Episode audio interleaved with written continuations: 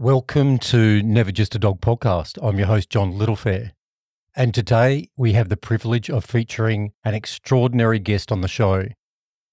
The New York Times best-selling author and international speaker, Michael Hingson. Michael's life journey is nothing short of awe-inspiring. Blind since birth, he faced one of the darkest days in modern history, the 9/11 attacks, and emerged not only a survivor but a testament to the incredible bond between humans and animals. His guide dog Roselle played a pivotal role in this story of teamwork, resilience, and the indomitable will to not just live, but thrive. All of this is beautifully chronicled in his best selling book, Thunderdog. Allow me to share the words of the late Emmy Award winning broadcaster, Larry King. Chapter by chapter of this intriguing work will keep you spellbound.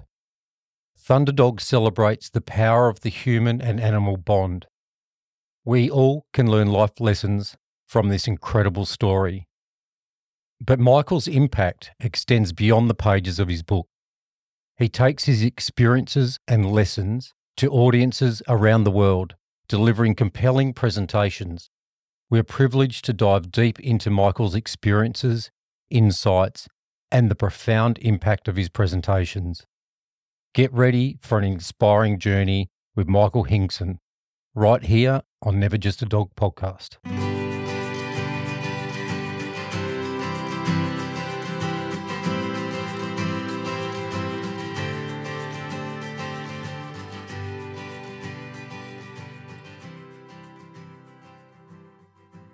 Thank you so much for joining me on this episode, Mike.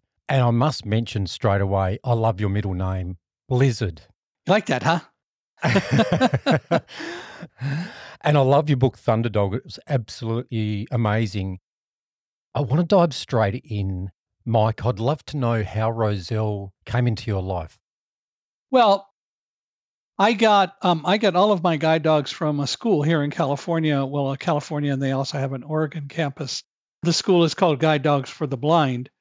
And Roselle was the fifth dog that I got from there. I got my first dog in July of 1964.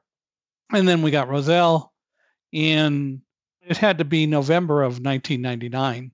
But um, she was raised and trained by the school. I'm really interested to find out how did Roselle match with you and you with Roselle?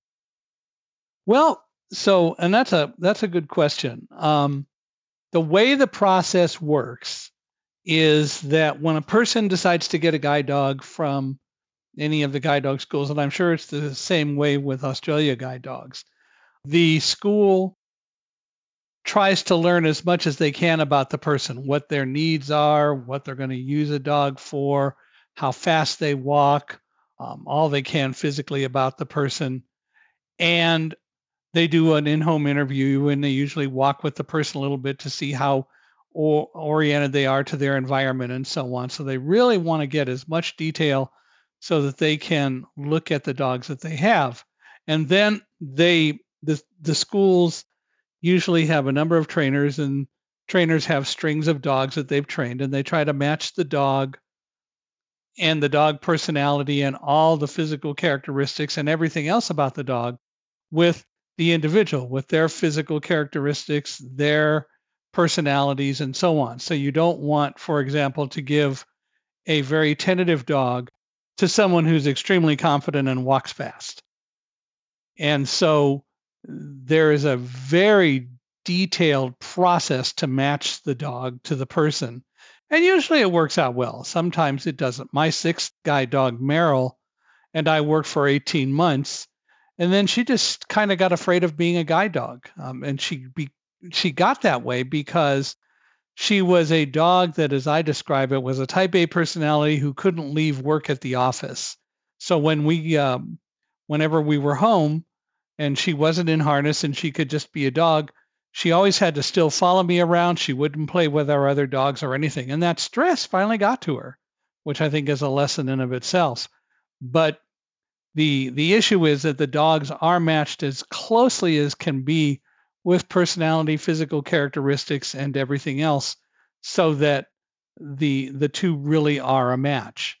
And so when it came time to get Roselle, I had conversations with the training staff and filled out all the paperwork, although they already have a lot of information about me because we had already done four dogs.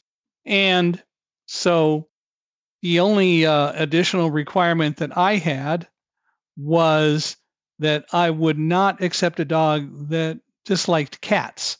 My wife and I always had cats. I never really had cats before I married Karen, but Karen always had cats. So it was extremely important to me not to have a dog that would have any problem with a cat. So they had to be raised around cats. And dogs and cats can get along really well if they grow up learning to do that. And so Roselle was one of those who was fine with that.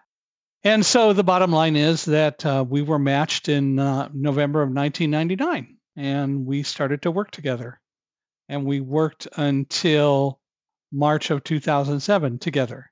Because you're working in, as a regional sales manager role at the World Trade Center and you'd go in with Roselle? Yes. The, at first, I went in with Linny. Um, well, actually, no. Um, Linny was before we moved into the offices. So um, Linny only worked about three years and she had to retire. She was bit by a tick and it uh, the tick had Lyme's disease. It passed it on to her and it morphed into a disease called glomerulonephritis, which is a disease of the kidney where the kidney passes good stuff out through the kidneys as well as the waste material. So she she had to retire. We did have her for three more years though after she retired. She was a wonderful dog. Uh, and she and Roselle got along really well and played together. Oh, you have to tell me more about Lenny. Lenny was the kind of dog that um, if you looked at her, she'd flip over on her back to get petted. So one day, one day we were in the Admirals Club, which is the lounge for American Airlines at Los Angeles Airport, and I heard a voice, and I knew the voice, um, and I walked up to the counter. Um, this guy was getting his some things done with his tickets, but I knew the voice from television. It was Peter Falk, Columbo, and so while the flight, while the reservation person was stepping away to get his stuff done, I just turned to him and I said, "Don't you hate paperwork?" Because I, you know, I knew that he didn't like to do autographs, and I didn't want an autograph. I wanted to talk with him, and he and he said, "Yeah, you know, they got to do what they got to do with this paper paperwork. It's really kind of a mess, but they got to do it, you know." And then he says, "So what's your dog's name?" And I said, "Her name is Linny." About that time, Linny flipped over. In harness, Linny flipped over. so Peter Falk goes down on the floor and spends five minutes talking to Linny while the reservations person isn't there. And finally he goes, Lenny, I can't stay down here and scratch you all night. And I said, Yes, you can. Just ask her. Um, but uh, yeah, she's a great dog. And then, you know, then Roselle. Michael, a question for you. And in your own words, what is the role of a guide dog? Well, so let me explain first what a guide dog is and what a guide what a guide dog is and what a guide dog isn't um, because people think that the dog does everything and the blind person just kind of follows along because they the general view is if you're blind you can't do anything. And it's so unfortunate that people do that um, because they have no clue and what they need to understand is all being blind means is that we're going to use different techniques to do the same things that you do. Blind people can drive cars. If you want proof there's a website. Go to www.blinddriverchallenge.org, and you will see a gentleman driving a car. Literally, that's not an autonomous vehicle. It's literally getting information from technology and driving a car around the Daytona Speedway right before the 2011 Rolex 24 race. And we won't spend more time on that right now. But the fact of the matter is, blindness isn't the problem, it's people's attitudes. And as far as a guide dog is concerned, 10% of blind people use guide dogs, no more. It's about the average. And what a guide dog does is that it makes sure that we walk safely, but it is not the dog's job, and I don't want it to be the dog's job to know where I want to go and how to get there. The purpose of the dog is to make sure that we walk safely. I have to know where to go, I have to know how to get there, and I have to give the dog directions as we travel to do that. And how I do that, gee, how do you do that as a sighted person? You know, to describe that to me would take as long as it would be for me to describe what I do to you. The fact of the matter is, you don't need to see to do things. I've traveled to New Zealand, haven't been to Australia yet, But after September 11th, I began speaking publicly full time. And I still do. I would love to come to Australia sometime and bring Alamo, who's my current black lab guide dog. Um, Alamo's been to um, some some foreign countries, and um, Roselle went to New Zealand. Roselle went to uh, no, Roselle didn't go to Ireland. We couldn't get approval in time, but uh, Roselle went to Japan. Roselle went to Korea. Roselle went to New Zealand. And so it'd be fun to come and, and do some speaking in Australia. But going back to what we were talking about, the dog's job is to make sure that we walk safely, and I give the dog commands. That was especially crucial on September 11th because what happened is we were in our office that day, and I uh, so our office was on the 78th floor of Tower One, and I was there to lead seminars that we were going to be doing for some of our reseller partners and showing them how to sell our products. And then I would be their initial and their main contact within the office as the manager to help them be successful. But of course, that didn't happen because the World Trade Center was attacked. And so we didn't get to do the seminars. But what I had done ahead of time was really spent a lot of effort to learn all I could about the World Trade Center, where things were in the World Trade Center. I walked around the World Trade Center, um, sometimes with Roselle, but oftentimes at first with a cane. And the reason I used a cane is that if I'm walking around the World Trade Center and we're walking along a corridor and there's something in the middle of it, Roselle will go around it. Or on the first floor, for example, there was a shopping mall, literally with a lot of kiosks and so on. And I wanted to find out what was at the kiosk. So I used a cane because Roselle would just pass them by, right? Because she's just going to go forward until she can't. But the bottom line is, I learned all about the World Trade Center. I asked and learned about emergency evacuation procedures and so on, learned how to find all the emergency exits so that I knew what to do if there was an emergency. I didn't need to worry about reading signs or not um, because I had the information. And that's that knowledge that created a mindset in me that allowed me to walk down and walk out of the World Trade Center without being afraid and giving Roselle directions every step of the way because I worked really hard to make sure that she didn't get in the habit of going one way to get somewhere because if if I let her always go the way one way and didn't find other ways to get places and if that way were blocked on September 11th, we wouldn't have made it out. So it was really important for Roselle not to anticipate and know where to go, but just to guide and follow my directions and keep us safe, which is what we did. So on September 11th, when the when the planes hit the building, we started the evacuation process right away because the building tipped a bunch and then it came back. There was no question about leaving. And Roselle and I like any guide dog team, really develops a team. That is to say, she looks to me as the team leader to keep her focused and tell her I'm okay. And she had to sense that there was a lot of fear on September 11th and a, a lot of concern. But I kept just telling her, good girl, Roselle, what a good dog. Good girl, keep going. What a good dog. And praising her and keeping her focused Meanwhile, she was able to guide and walk safely and, and more important, never acted nervous, which told me that whatever was going on wasn't uh, showing her something else that she should be worried about. So it's a synergistic team that works really well. It's a very close knit team. And so we walked down the stairs and then we got outside together. Whenever I'm giving an interview or I'm talking to people, I make it really clear don't you ever say that the guide dog led the blind man down the stairs. Guide dogs don't lead, they guide. It's not their job to lead, it's not their job to take over the process. It is a team. And I explain the things that I explained to you. You know, and going down the stairs is not magical. Could I have gotten down the stairs without Roselle? Sure. I could have just used a cane. I mean, what is there to going downstairs? You walk down some stairs, you turn, you go down more stairs, you turn, you go down more stairs, and you keep going. But I, in general, I chose and choose to use a guide dog just because I like that way of of being safe and walking successfully over just using a cane. There is nothing wrong or negative about using a cane. I can use a cane and travel very effectively as well. But a cane is a contact device. So it finds something in the middle of a sidewalk or in the middle of wherever we're walking, then I explore and go around it. Um, when I'm using Roselle, if she sees something and she can just go around it, she will, which is what we were talking about earlier. If she can't, she stops and I have to go through the same process of figuring out what to do.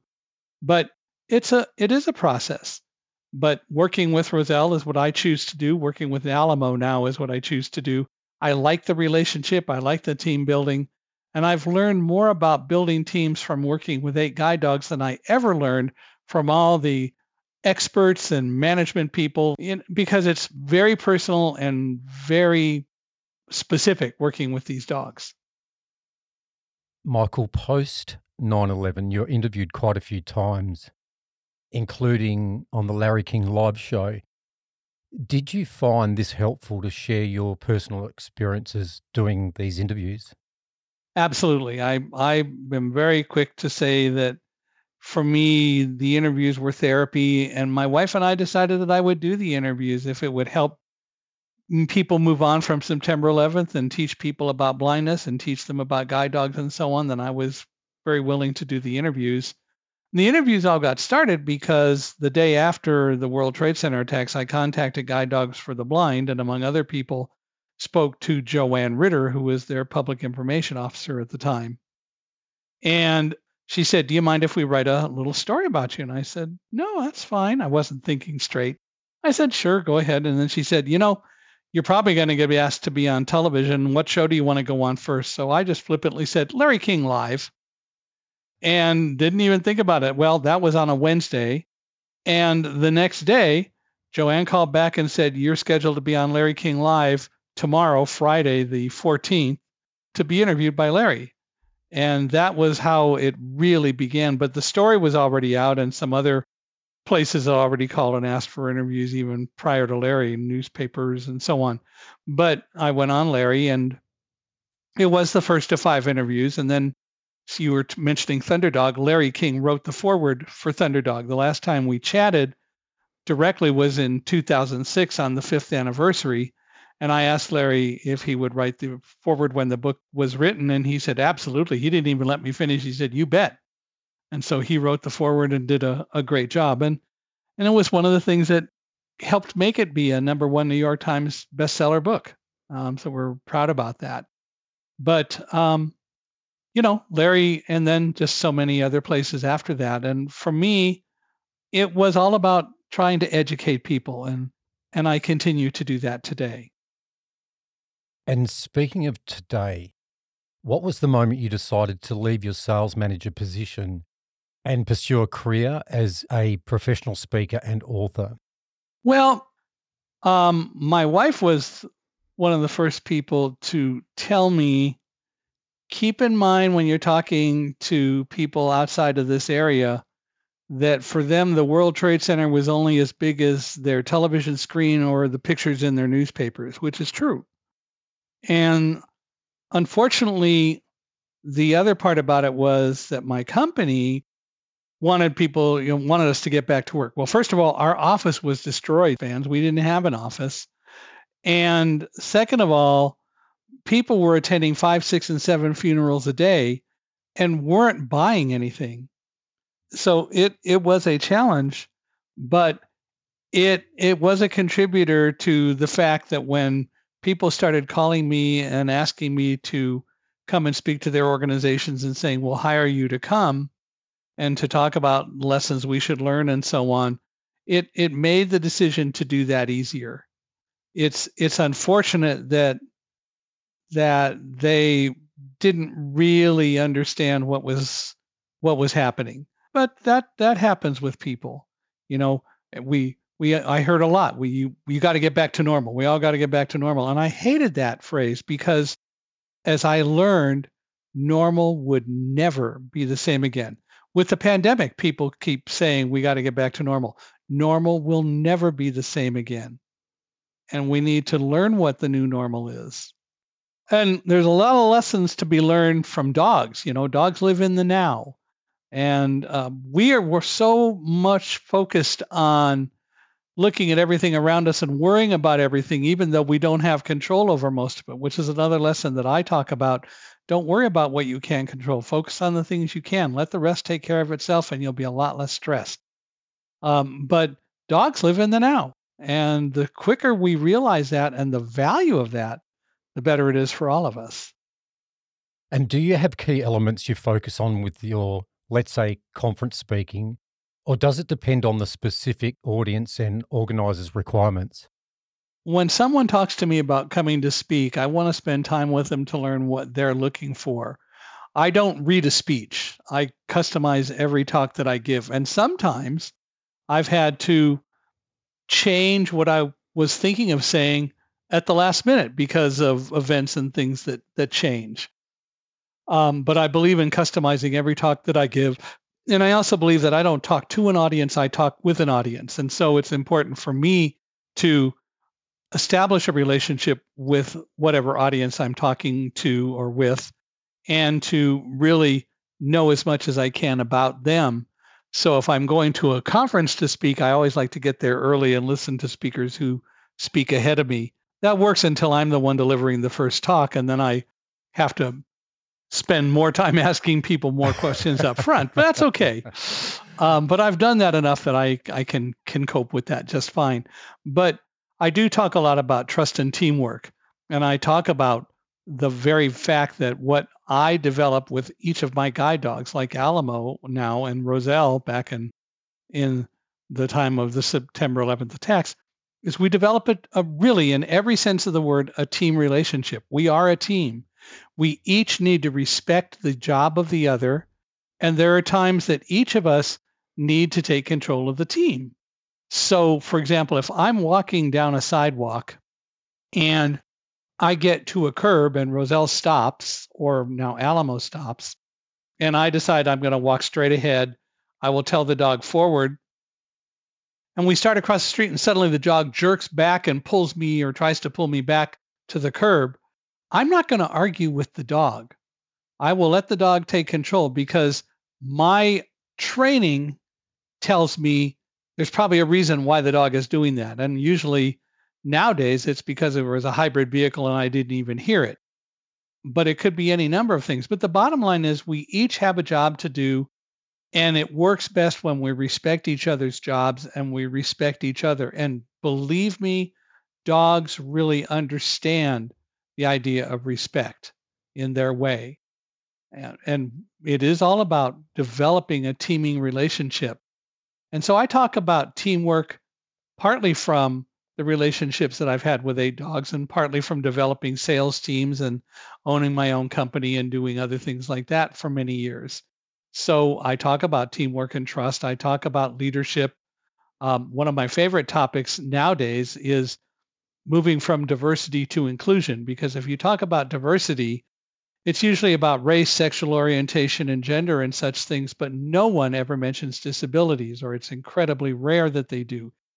In fact, my position nowadays is that every person on the planet has a disability. For most of you, you're light dependent. You don't do well in the dark. And if the power suddenly goes out, you scramble to find a smartphone or a flashlight. And if you can't, you're in a world of hurt because you can't do things. And it doesn't bother me a single bit. And I've and I've been in situations where that's happened.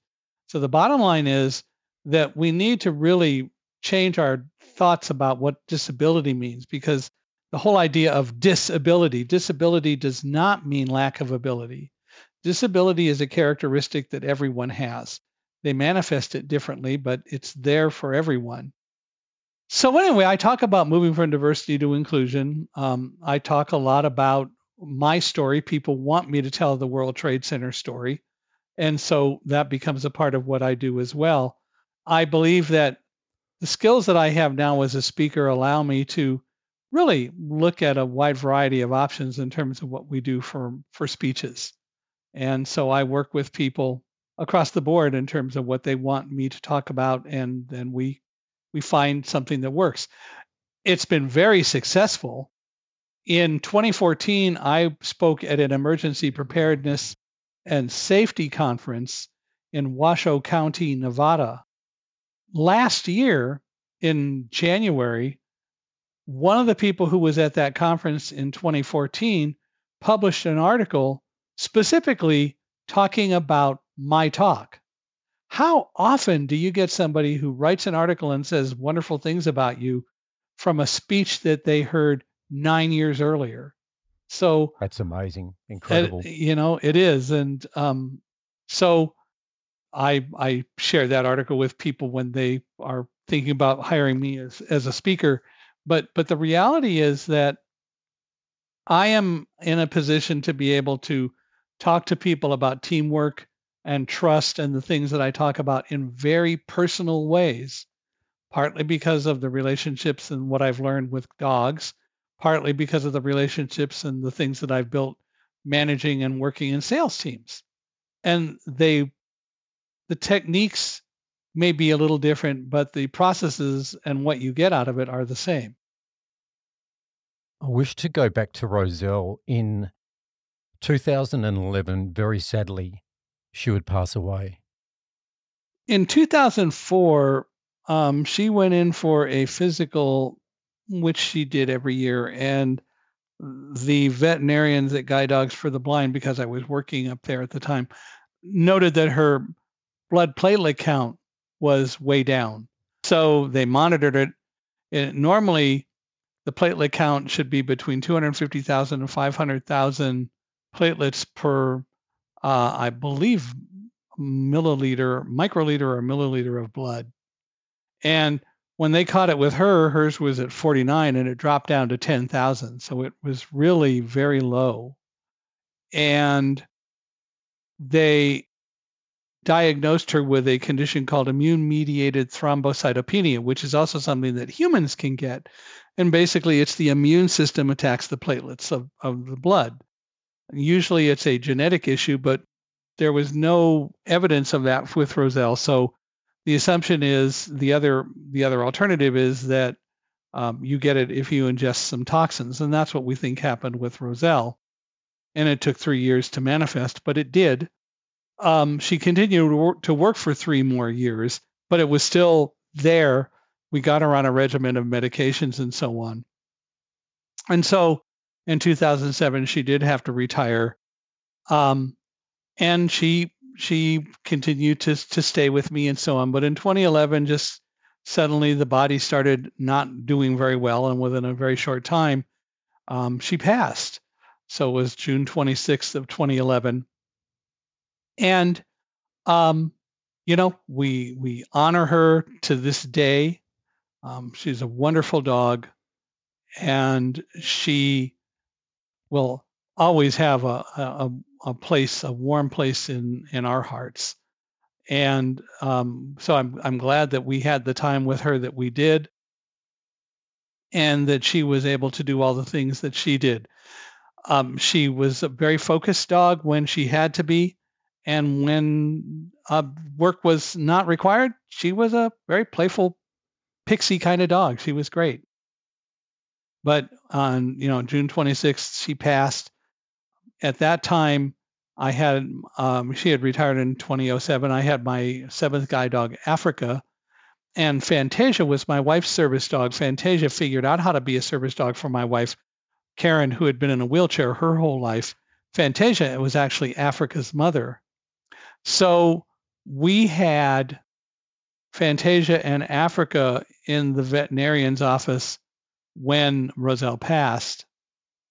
So they knew it um, because we felt that that they needed to to to be there and and I think that they understood full well what was was going on.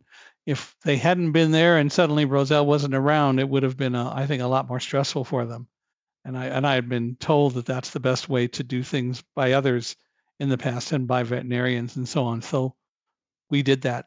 But she passed, and then the next day I wrote a tribute to her and put it up on Facebook and so on, and that's what is in Thunderdog today. Tell me about the Roselle's Dream Foundation. Well, and we're actually winding down the foundation now, but we started a foundation in 2011 when the book was published to help um, people with technology and to help do some education about blindness, but mainly to help blind people get technology. And um, and we did we did do some work in that regard, but just over time, too many other things are going on, and we just haven't been able to devote a lot of time and effort to it. So the foundation um, is is going away, unfortunately, I, I, guess in some senses, but it hasn't been very visible, so it's it's okay. Um, but we're going to continue to support where we can anyway. Um, but the idea was we called it Roselle's Dream Foundation because um, it was a, a, dream of mine, and I would say Roselle's to uh, get blind people doing stuff. Do you have an involvement with blind organisations and guide dog organisations?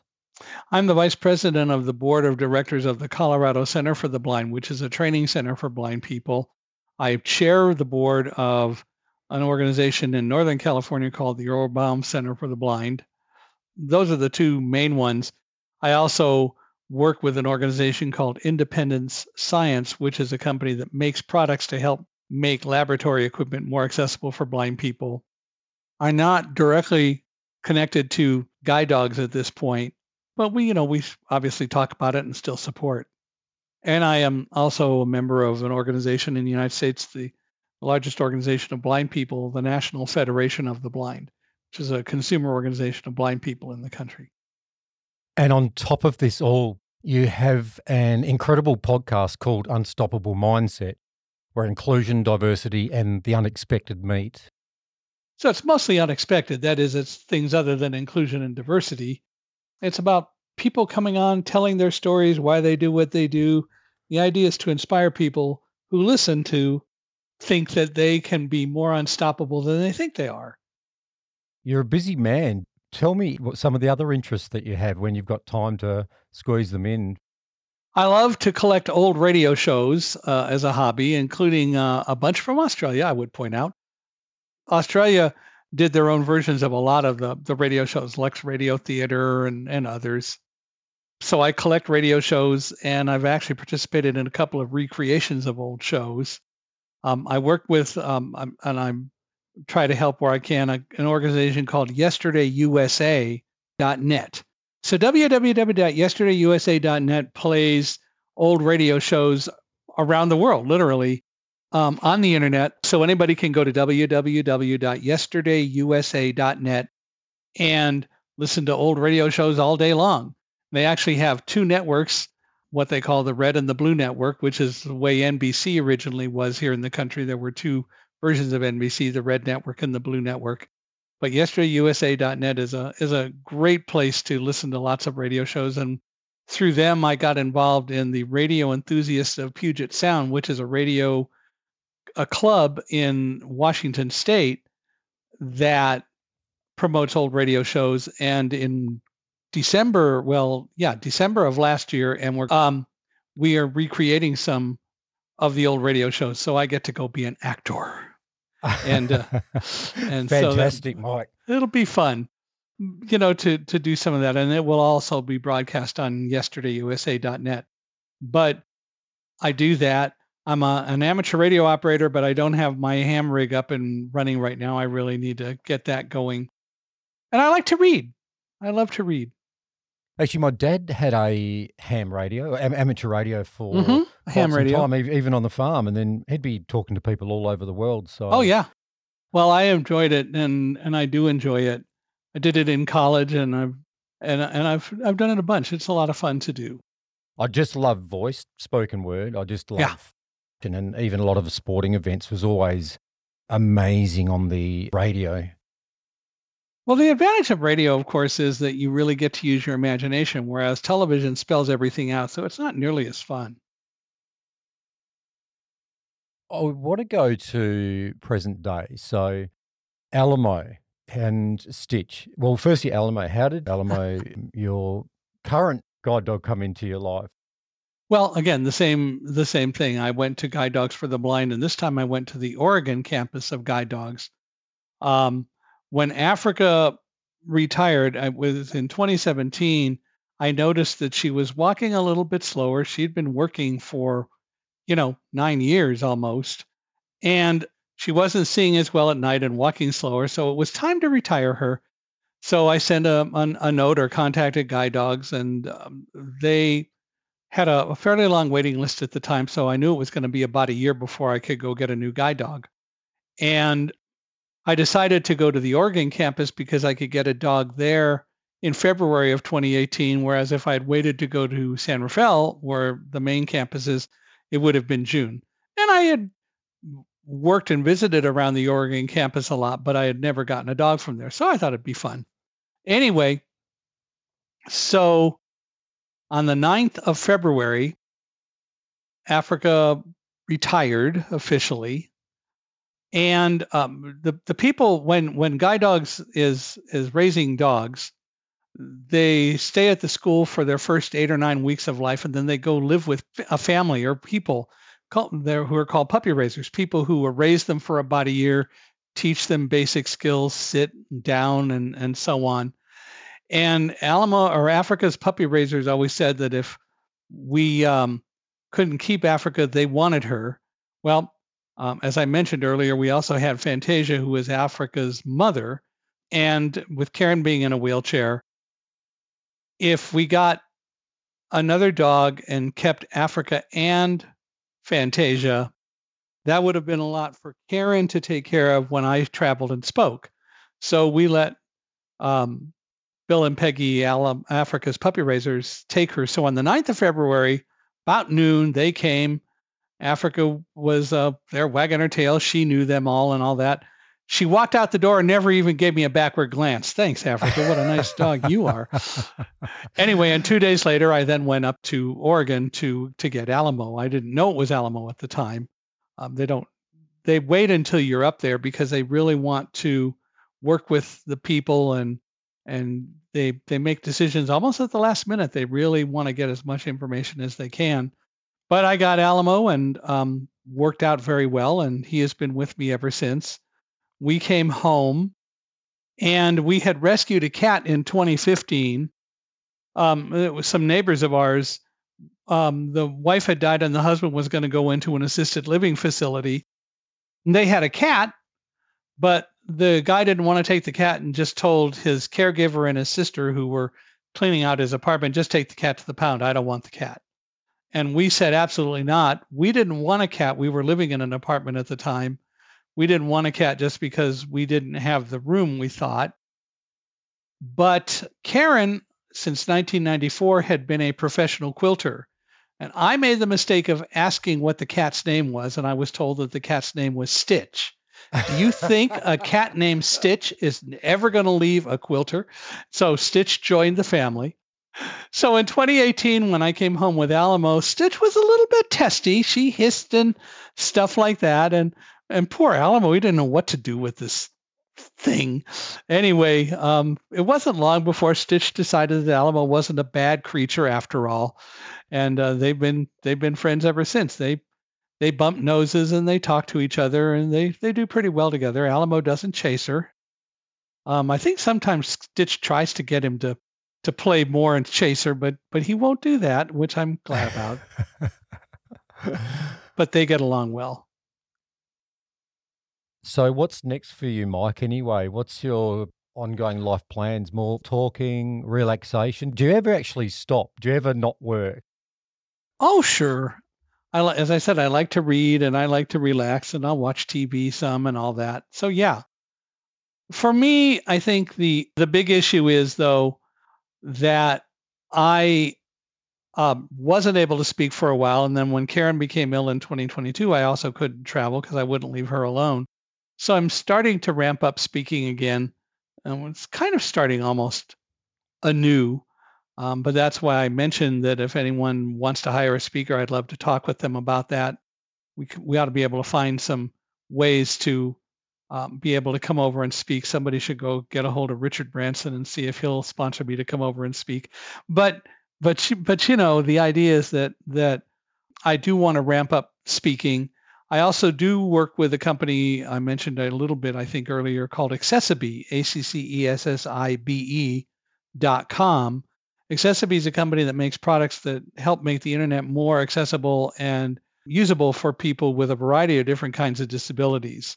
And so that's they're the ones who sponsor the Unstoppable Mindset podcast, which you are invited to to come on. Tomorrow we publish episode 200 since August of 2021. Michael, we would love to see you in Australia, or maybe I can fly to the States to hear you speak there. What is the best way for people to get hold of you? Now, if people are interested in exploring that, go to my website, www.michaelhingson.com. That's M I C H A E L H I N G S O N.com. But I would love to, to come down. It's uh, something that we need to make happen. Michael also has a new book that will be published later this year. The title is Live Like a Guide Dog True Stories from a Blind Man and His Dogs About Being Brave, Overcoming Adversity, and Moving Forward in Faith. An excerpt from the publisher's description A Guide Dog's Guide to Life's Most Important Lessons. Michael Hingson's inspiring true story captivated the world when he and his guide dog Roselle escaped the Twin Towers together on 9 11. A story that became the New York Times best-selling book Thunder Dog. During decades of walking with guide dogs, he's learned a surprising truth that helped save his life that day. Being afraid can be a positive thing, one that prepares us to deal with any situation that befalls us. In Live Like a Guide Dog, he reveals how to get equipped for whatever obstacles or challenges you may encounter as you make your way through the world. Train yourself to be brave, just like a guide dog's training equips handler and dog to prepare for the unexpected. Learn to use your natural fear reactions as a way to focus and concentrate, to make better decisions, and turn your fear into courage and confidence. Apply 11 principles Michael has learned with his guide dogs to overcome the fears that you face every day.